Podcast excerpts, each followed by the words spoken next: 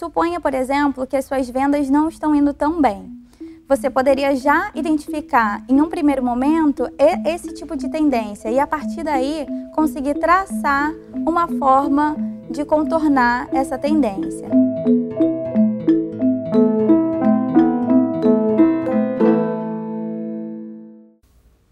Hoje a gente vai conversar com a Raíra Marota sobre novas ferramentas de mercado que alavancam as vendas de pequenas, médias e grandes empresas. Raíra, obrigada pela presença aqui no bate-papo.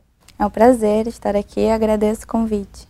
Raíra, como é que a tecnologia influencia o machine learning para ajudar as empresas a alavancar os seus negócios? Bom, primeiro vamos partir da concepção de machine learning, né?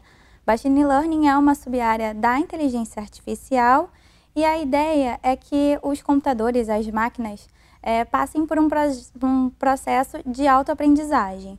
Como assim? Você teria os seus dados e a partir dos seus dados, o computador seria capaz de se autoaprendizar. Ele aprenderia com os erros e tornaria a fazer as estimativas, modelos, enfim.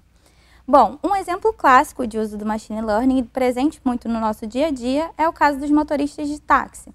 Você entra num táxi e normalmente o motorista ele já tem uma certa experiência da região em que ele trabalha e ele vai te apontar qual seria o melhor trajeto. Hoje temos o Waze que funciona em tempo real. Então, você ao entrar no táxi, se o motorista utilizar o Waze, ele vai te dizer o menor caminho, o menor trajeto com o menor tempo até o seu local de destino.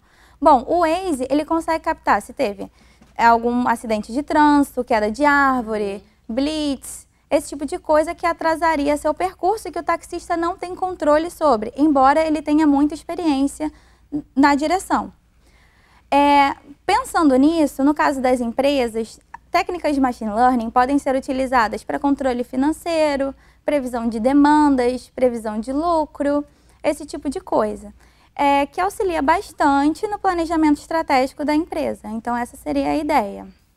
Perfeito. Agora, o Instituto Brasileiro de Economia da FGV, que é o IBRE, ele criou o Easy Forecasting, que é uma ferramenta que permite que as empresas tenham previsões de demandas, preços, vendas, enfim. Como é que essa ferramenta funciona? Bom, o Easy é uma ferramenta que foi pensada para ser acessível. Então, vamos já do nome da ferramenta, né? Easy Forecasting é, seria uma previsão de forma facilitada. O usuário ele não precisaria ter conhecimento aprofundado em séries temporais, em modelos estatísticos. Basta que ele tenha dados, por exemplo, dados de vendas. Ah, minhas vendas de janeiro, fevereiro, março, e eu quero saber a minha previsão para daqui a um ano à frente. No máximo, a previsão é feita para um ano à frente e os seus dados podem ser mensais ou trimestrais. Basta que você tenha uma planilha com esses dados e insira na ferramenta. O que, que vai acontecer dentro da ferramenta? Diversos modelos estatísticos e de machine learning serão rodados e ao final a ferramenta vai te dar qual foi o melhor modelo. O que isso quer dizer? Tem uma, a gente tem uma medida de erro atrelada a cada modelo e a gente vai te dar a projeção do modelo que errou menos. E essa projeção pode servir para você como um guia. Então essa é a ideia do Easy. Certo. Agora, qual a relevância dessas ferramentas no dia a dia, na análise, no crescimento das empresas, que prevêem justamente resultado um ano à frente, e o planejamento dessas empresas? Né? Eu acho que o impacto é muito, é muito grande a partir do momento que você começa a usar uma ferramenta que você já sabe exatamente o que pode acontecer. Com certeza, Mariana. Através das projeções, por exemplo, você poderia verificar tendências de mercado, oportunidades, ganhos. Suponha, por exemplo, que as suas vendas não estão indo tão bem. Você poderia já identificar, em um primeiro momento, esse tipo de tendência e, a partir daí, conseguir traçar uma forma de contornar essa tendência. É, dentro da ferramenta do Easy, voltando rapidamente, tem um exemplo de é, consumo de sorvete, de uma sorveteria. Então, tem as vendas da sorveteria e, por exemplo, o dono da sorveteria acreditou que temperatura fosse uma variável que auxiliaria a previsão de sorvete, o que é totalmente razoável, concorda? Que sorvete tem muita sazonalidade. No verão tende-se a vender mais sorvete do que no inverno. Dentro da ferramenta você poderia fazer esse tipo de análise. Então, se você tivesse já conhecimento prévio do comportamento da temperatura, isso te auxiliaria a, venda, a ver as vendas do seu produto, nesse caso, do sorvete. Então, é muito importante para o planejamento estratégico para que não haja desperdício de recursos, para que você consiga traçar melhor a sua estratégia, ver onde você pode chegar, o que, que o caminho está te indicando, ver oportunidades, ver o comportamento do preço, esse tipo de coisa.